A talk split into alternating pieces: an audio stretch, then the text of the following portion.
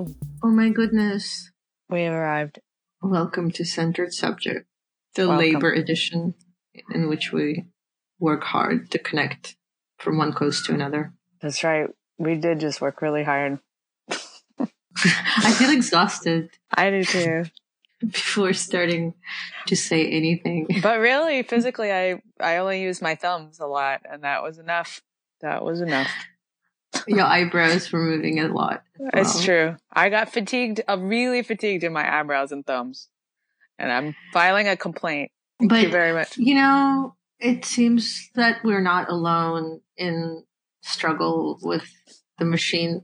The machine. Yeah, not to minimize all labor struggles, which are quite maximal, of course. No, never will we minimize the struggles of the workers.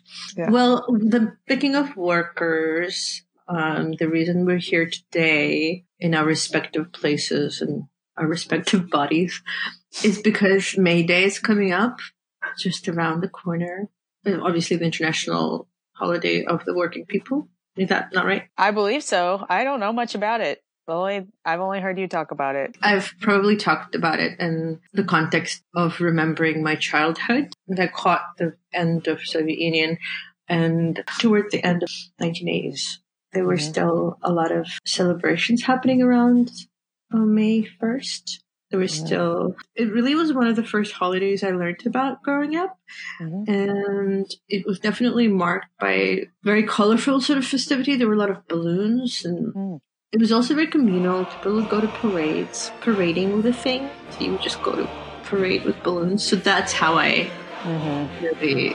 So it was really May 1st. So I'm thinking about this funny difference between working really hard and partying and having a party about how hard the people work.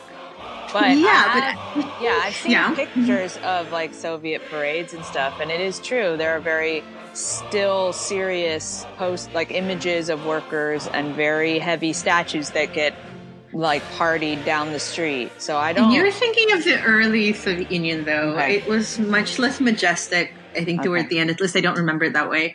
And I think worse, even though they definitely were workers. I mean, of course, as a child, I wasn't really aware exactly kind of how, you know, which workers were doing what. But yeah, I suppose there were there would be some sort of flags with names of workers or the work that they do.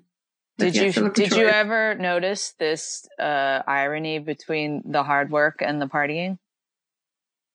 No, because I didn't really appreciate hard work, I think, as a child in the Soviet Union for some reason. And I think this may be, I don't know if it was just something in the ether, but the work, because work was a priori a part of your life, since it was a kind of worker state, I feel like people didn't really work that hard, you know, because there wasn't really this kind of hierarchical structure of profit, you know, because of the centralized economy, I feel like people would not be very efficient. They would take a lot of tea breaks and they would just generally, I think there are a lot of stories when you read stories of immigration, when people say, you know, they're disillusioned with Soviet Union and they would become what was known as a dissident. And so they would leave Soviet Union and they would move to the States, and suddenly they would realize that, you know, they'd wander into someone's office and they'd want to talk and drink tea together, and the person would just be shocked and you know, appalled at their lack of work ethic. So that work was really, I feel like it was the kind of the idea of work was there, but I don't know if work per se was that hard. Although my father was very devoted to work. Hard question. Yeah. We watched a documentary in social welfare policy, and it represented lots of different working environments all over the world. And it was amazing how I knew that people got 3 months off in like many countries in Europe, but I really didn't understand how the social policy was organized to structure people's days and their lives in a way so that they could work as part of their life, but not as the boiled down point of their life, like the very center of their life. Mm-hmm. And you could see it in the micro expressions, in the very eyebrows of the people in the shows. They just had more relaxation on their faces than I don't remember seeing on Americans unless they're very wealthy. And even wealthy Americans who have a lot more leisure time, like, don't have this kind of look on their face. It's like when you're being taken care of, quote unquote, by the state. Mm-hmm. And they were very confident that they were, and they had a positive relationship towards their government. It was astounding and really depressing. I feel like people have a, I don't know about the positive relationship. It's odd because even if when there are this sort of securities in place, people are still, I think, feel very critical. It reminds me of, I was in Belarus recently and I had to go to a doctor and I was, sitting in line and my appointment was like 1:45 and somebody was there as well. And there's this old woman, she was maybe 80 and she was just going off in a rage and about how, dysfunctional everything is, that she comes and, they're 10 minutes late. She's basically, everyone gets a particular time in which they're supposed to show up. And I guess the doctor talks a bit longer to someone. It gets delayed. So she was really upset. And they're like, well, I live in the States and you have to pay so much money just to be able to go to the doctor. And then you might wait an hour, hour and a half. Easy, and will cost you a lot. She's like, what? I don't believe it. And she just wouldn't believe it. And she didn't appreciate the free healthcare at all. She just didn't think, it was like not efficient enough for her. So I don't know. So I don't know that idea of like being taken care of. But maybe there, I think there's a gradient. I think there's like levels that people feel it. But I also think that the more people get care or services, the better they want it to be. And I don't think that's wrong. To have that instinct, like she probably is right. Mm-hmm. But there are lots of people who like assess their governments or assess different aspects of their, work-life balance and things. And they feel satisfied, so I don't think necessarily that's just, I don't think that everybody is just frustrated. And I'm thinking of it as an adult now who has more power and sometimes is the one making decisions for other people in a professional context.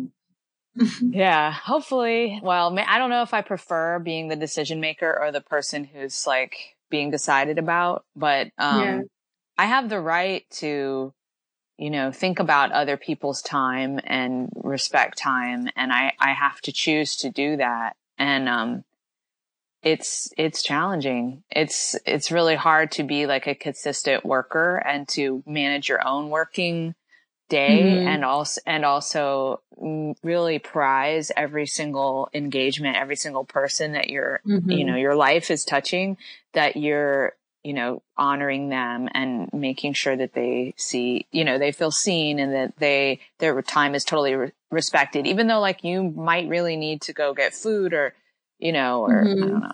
So like in this weird microcosm, I can understand how things, even well-intentioned systems, can break down or be frustrating. Yeah, there's a kind of macro view and a micro view, isn't there? So I have something that when you were talking about children and work, something popped into my head that was useful. So in the Montessori system, kids are not given structured lessons necessarily. They're supposed to do different projects that they're doing. But the idea that they are engaged in something, that they care about working on a problem, either something that's set up in the environment for them to work on or something that they find interesting. Like they have all these, things where toddlers will pour a glass of water into another glass. And so you call, in that education system, you call anything that a child is engaged with or a person would be engaged with the work that they're doing. So it's like, interesting. What? Isn't that great? So like everything we're doing that we care about. But I also don't know if that's great. I don't really like the idea.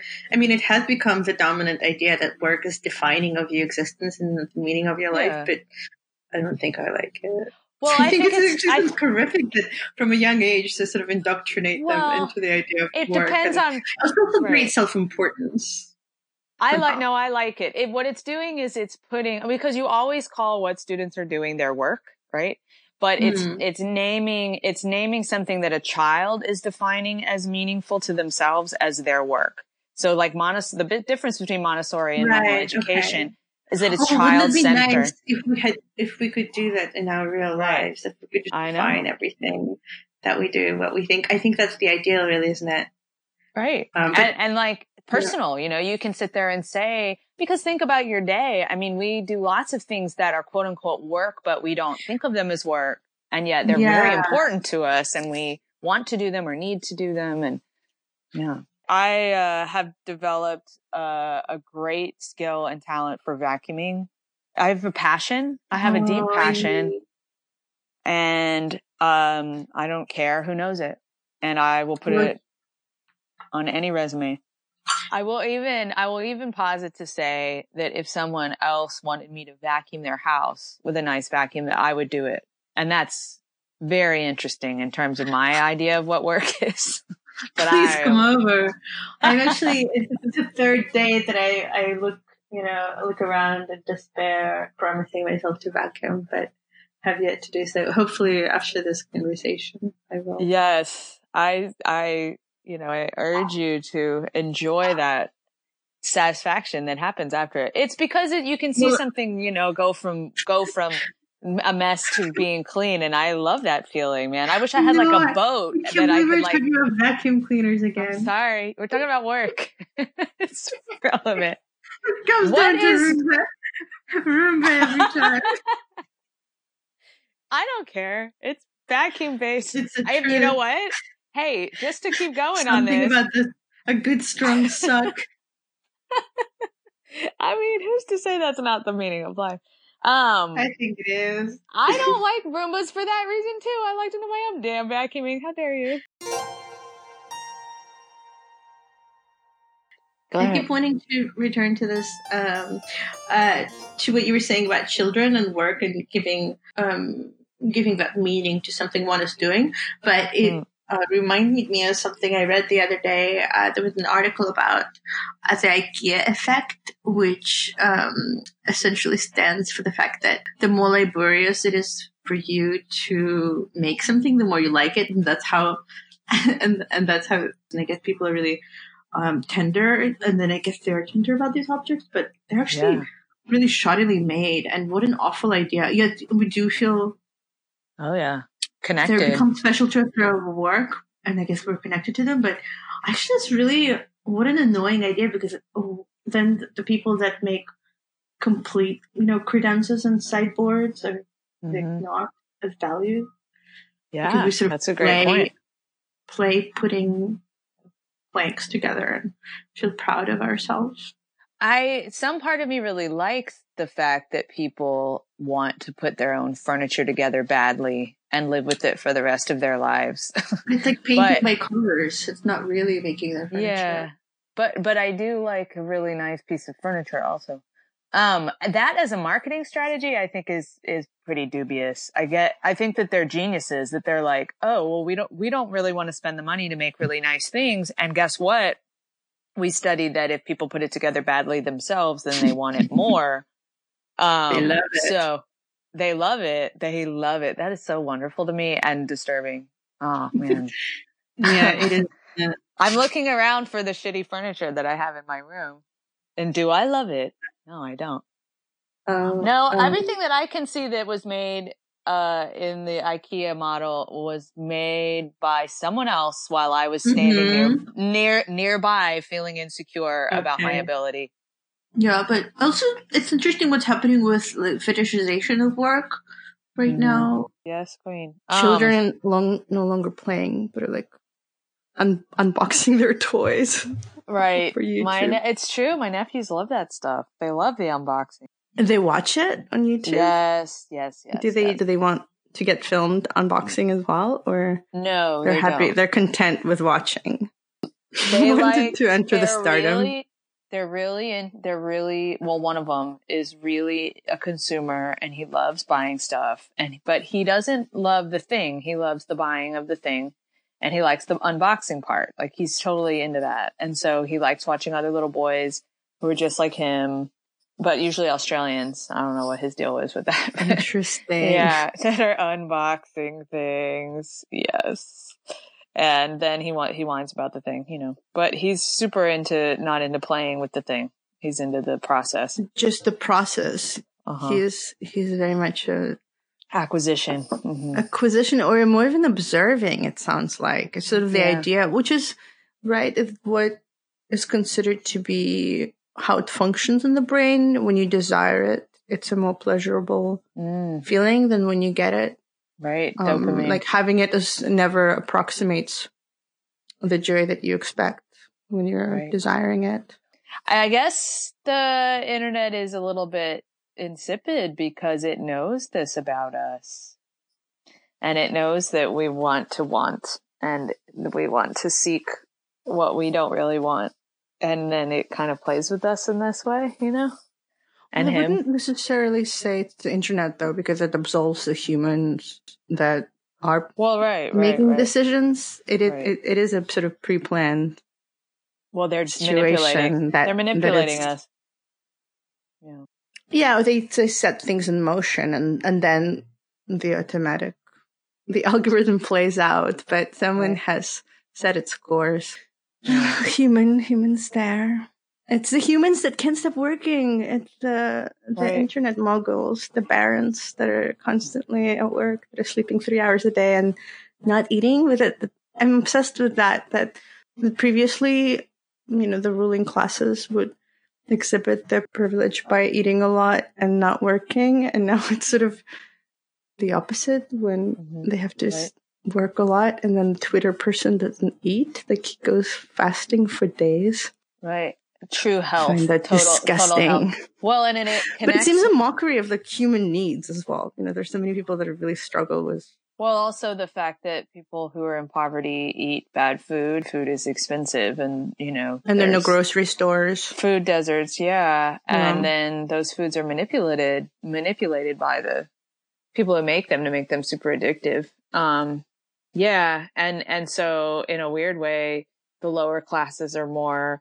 This is like in the mind of the upper classes are sort of controlled by their bodies or by their instincts. And so high class is about controlling your body to these like weird, you know, puritanical extremes of restricting yourself of sleep for the sake of work, restricting your body of food and enjoyment and sustenance for the sake of work, which means you're upper class. I mean, it really works well with Puritan values. I will say for sure. I mean, it's exactly the same. Though those early people, like, they didn't really connect wealth to that very much.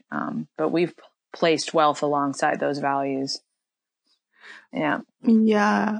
It's interesting. I think also in terms of Marxism and proletariat being the working people, when even then the who works the most has been co-opted by the ruling classes. I don't know because I'm also thinking about Uber drivers and people working. They're going on strike. Oh yeah, I read apparently. Good. Yeah, and the Amazon workers though, who have to work not even just like crazy hours, but inhuman hours. You know, so it's just totally. I don't know. There's a weird relationship where everyone is now forced, if you are working, is now forced to work beyond all human capacity. I mean, it has to do with the breakdown of unionization and the fact that no one is watching labor, and I so agree. This is what happens. Yeah. It's a culture. It's like creep of this culture of weird overworking, obsession, addiction, capitalist drive. But I think that idea, you know, this performance of working in human hours that's happening amongst the internet barons, I feel like that also is a kind of message to the masses, or it's a misleading message that, you know, if you work these many hours that you may one day ascend to my position. Totally. But of course that's not the case. And also it's kind of a performance of solidarity in a way, which is also of course completely not true. It is not the American dream. It's a performance of a joke of the American dream. Yeah. Which is almost exactly like pre-union, you know, monopoly barons from the 20s and 30s, except that they, you know, were enjoying the jazz age and being disturbingly, you know, hedonistic, where these people are basically in the same economic position, but they know that doesn't track well. So they do the other way where they're just like hedonistically working really hard or working their bodies.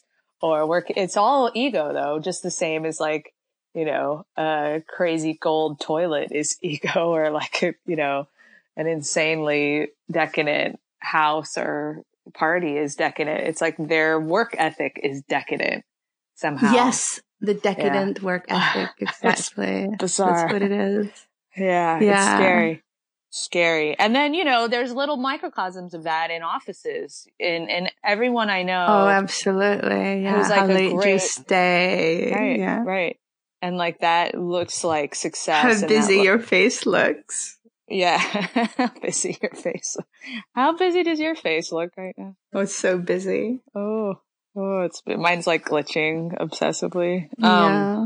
Mine is glowing red a little bit because I was taken, the joke got me thinking about all the Soviet jokes that got declassified a few years ago.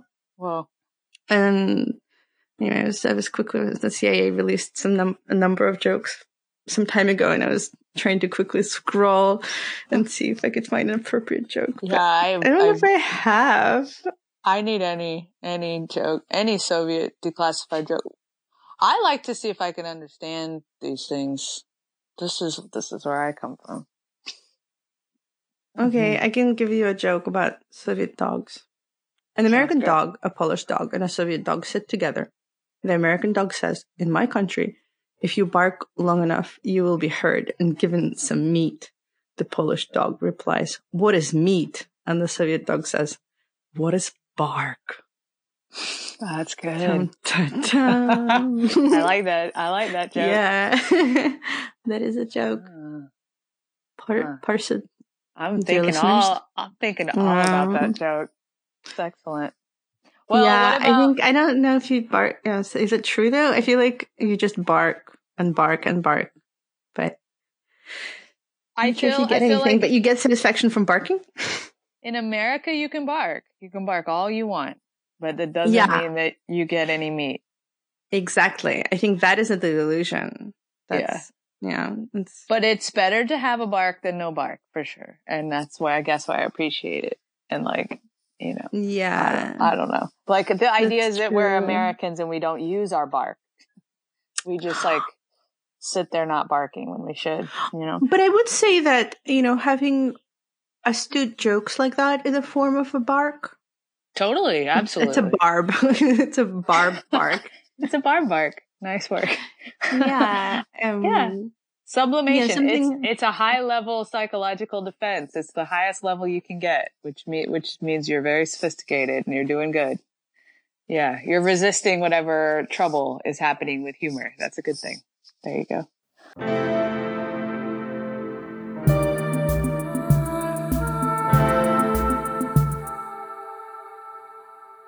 I have a question about work. So now people are not retiring because they have to work, and our generation is going to be even more affected by the fact that the idea of what retirement is going to change.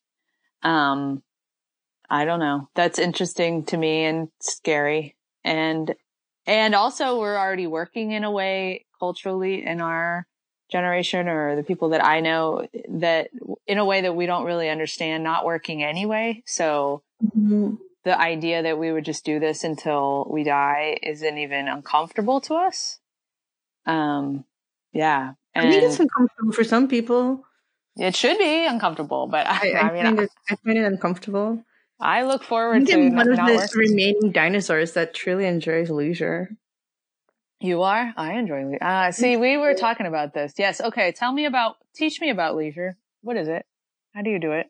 Leisure is just relaxing, just strolling about, laying about, and reading. Leisure is a lot about reading for me, I think, and reading fiction.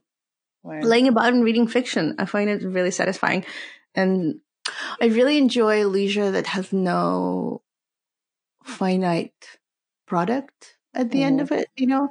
So it's not, I think that if you're going on a walk and you're listening to, you know, a book on cleaning, I would argue that it's not leisure because you're preparing yourself for future work, you know, or you're trying to be useful with your time. And leisure should just be living for the sake of living, really, which is what I thought was going to happen once we have robots and Roombas and everything, but yeah, no one seems to be sharing. Now people are just worried that the robots are going to take their jobs instead of, delighting in the fact that robots are going to do all the work and we're just going to read and paint and smell the flowers. And I think they are taking the jobs though. And yes, but no one is leisuring. Everyone's worrying. I know, but because they're losing because they're used to vacuum, So they can't conceive. A lot of people can't, as you said, people can't conceive of themselves outside of the work and vocation being made into this life meaning. Again, I think because we're so disconnected from community or familial structure. We seek community through work. We seek connection through work.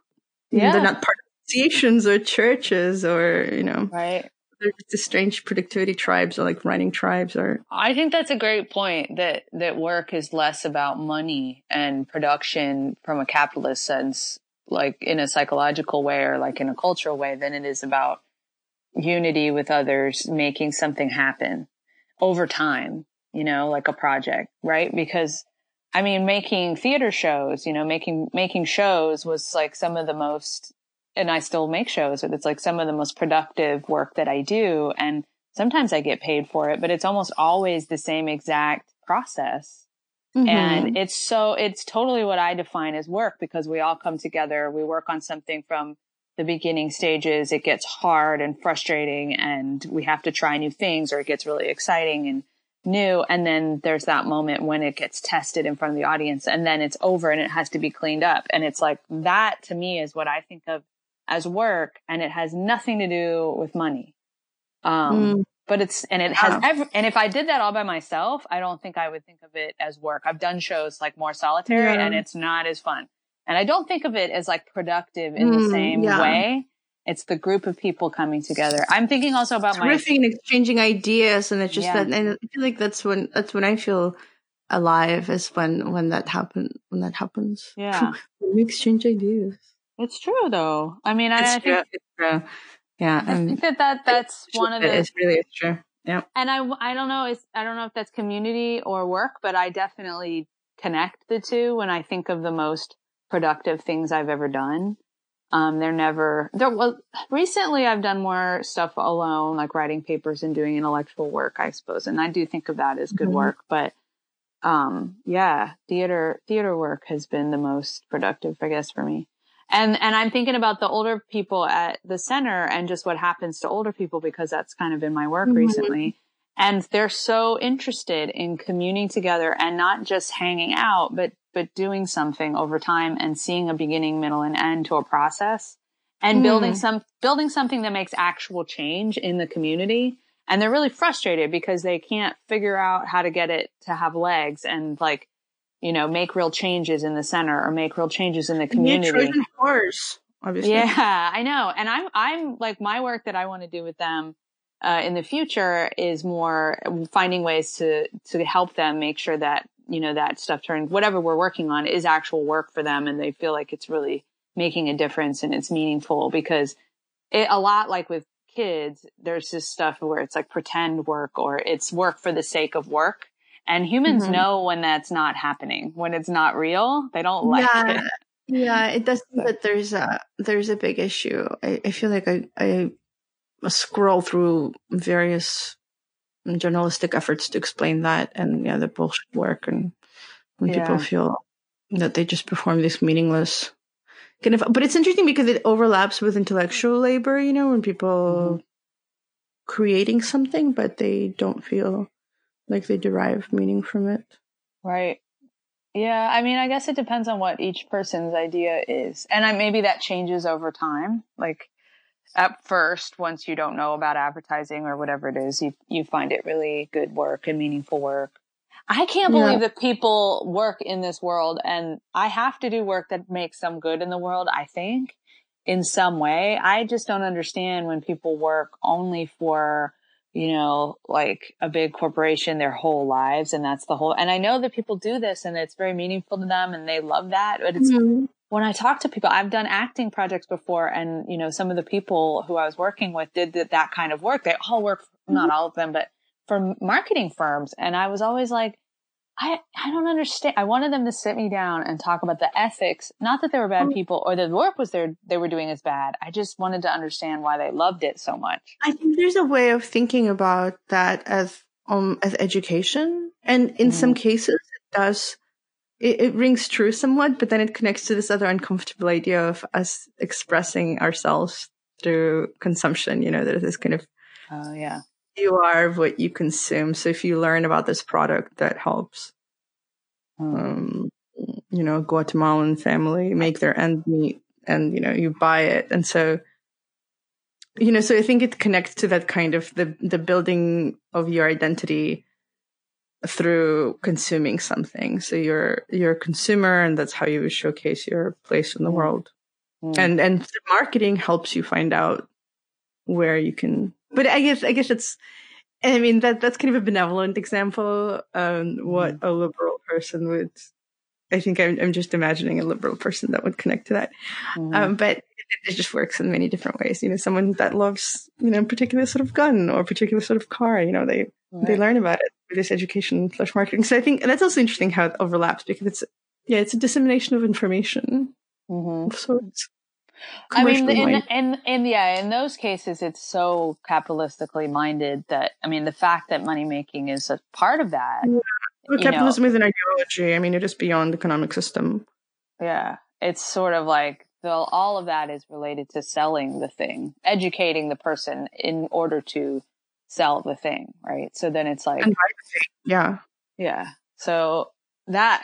Buying and selling. So in a way, it's like that person is confidently saying, I'm going to sell this thing to this other person. And that's the point. Yeah. Right. That's where I am different. And I'm trying not to feel judgmental about that. But I do. Yeah. Sorry. I don't get it. Well, I mean, I don't know. That's what they make money. You know, they have their money. Yeah. I think I'm reminded I went to a conference a few years ago on it was in 18th century literature, but there's there was a presenter that was giving a talk about news, and it was in 18th century. There was in a newspaper there was not a great deal of distinction between. Oh, actually, the distinction just simply wasn't made between a fictional story and a real story.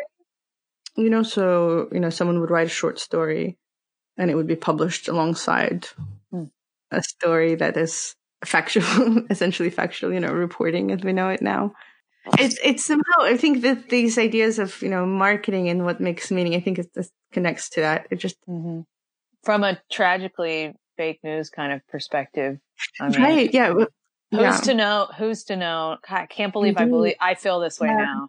But who's to know that the news story isn't also fictitious in some way? I mean, in 19th century journalism. Of course. Yes, that's what was fascinating to hear about it. I mean, and I think they were talking about it, you know, the presentation was timed with the emergence of the idea of fake news or alternative facts. So it was presented in that way.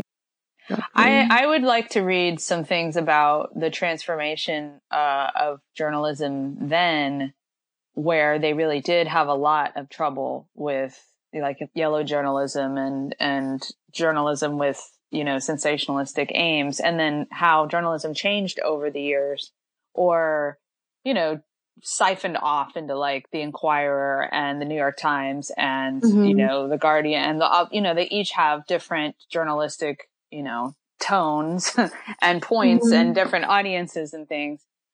So I know that there has been a history of, you know, journalistic integrity developing over time. But there's always been this relationship between fact and story and marketing and truth.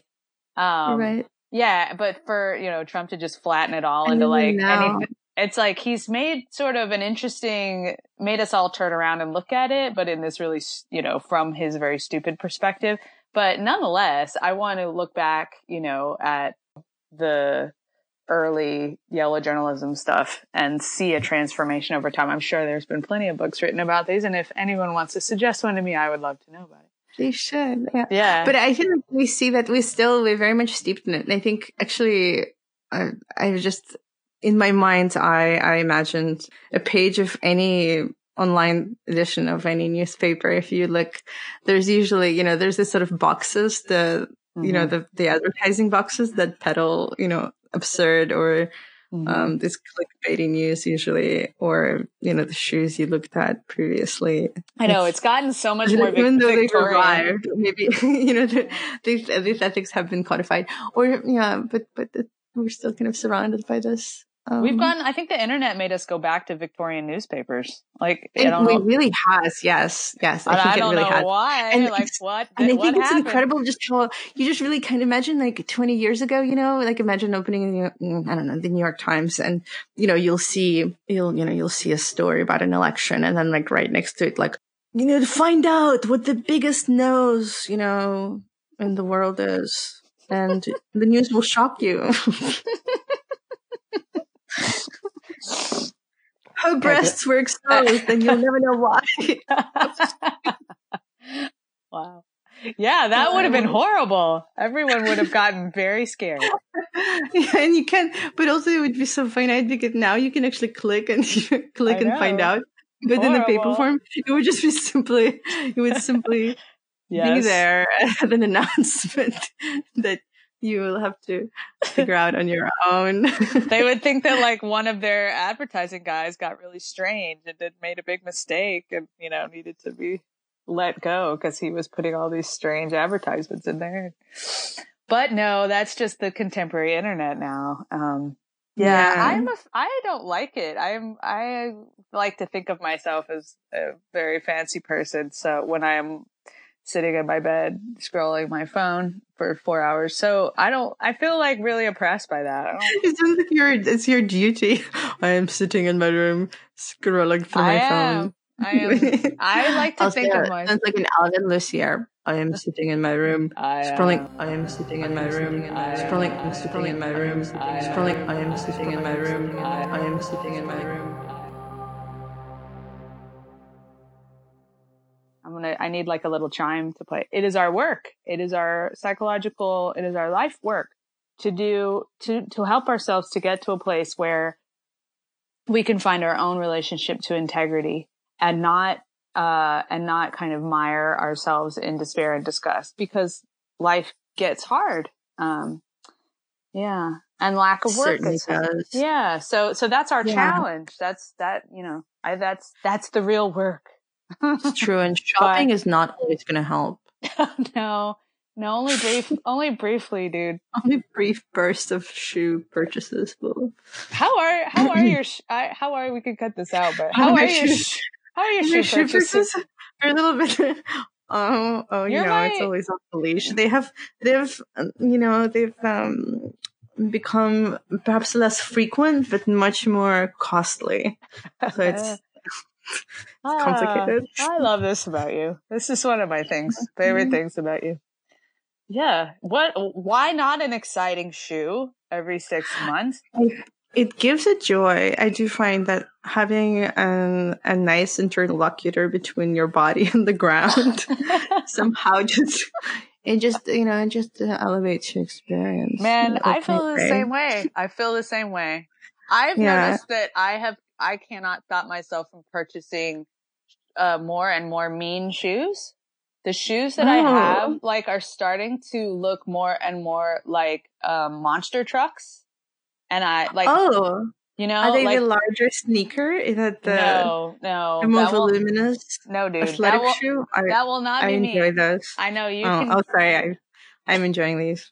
This might be a nice LA New York dichotomy that we're having right now. Not that, you know, but like, so you have a poofy white.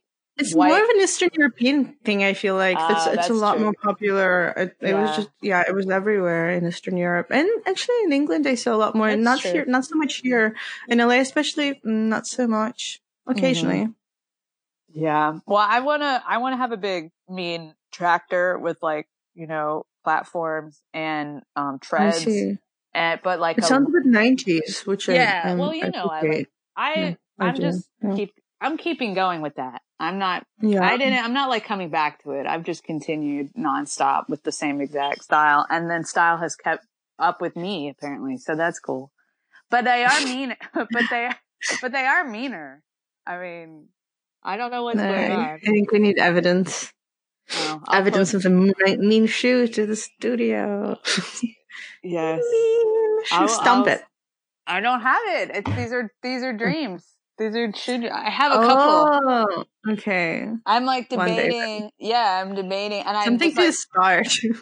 I was looking at all of my possible shoes, and I was like, "Why do I want to be so mean to the ground all the time?" Because it's New York, and it's hard to walk around. Yeah. So you want to, but like, I like that they're kind of scary looking.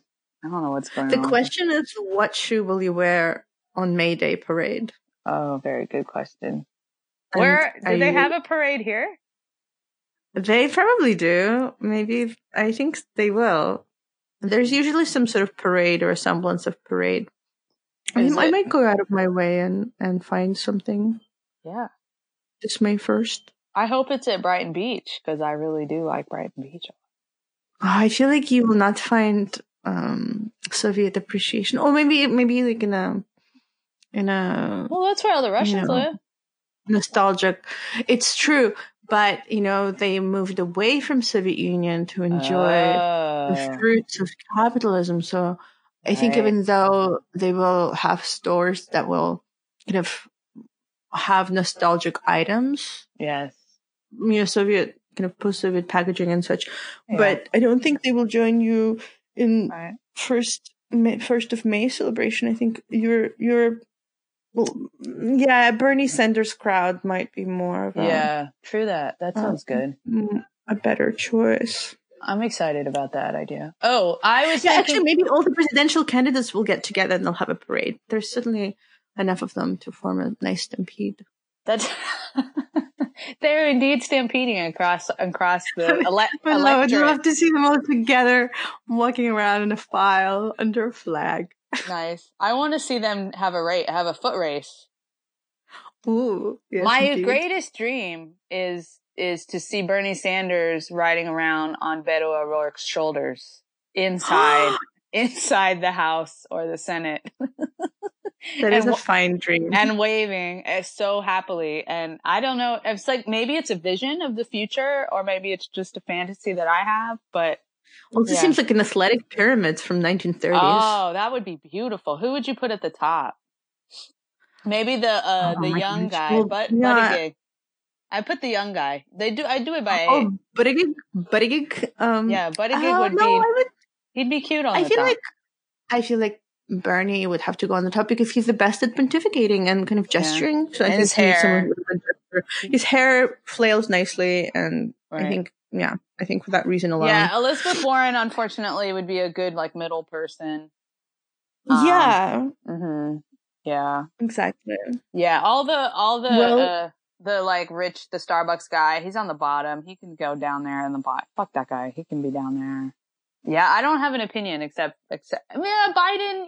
He's so tough. He can get on the bottom. Whatever, Biden. Keep it together here. There's a good article from 1930s by Siegfried Kracauer on the mass ornament and Weimar Republic, because there was a kind of trend to make formations, and especially in media parades and media, and he wrote a piece on that. Cool. It's really cool. Should I just read something random from it? Like you should. Random. I have something about pyramids. I have a PDF, so let me scroll and scroll and scroll. This is the show where we read random sections off of PDF. Okay. It is a quadrangle which has been stamped into the urban tangle with a giant template.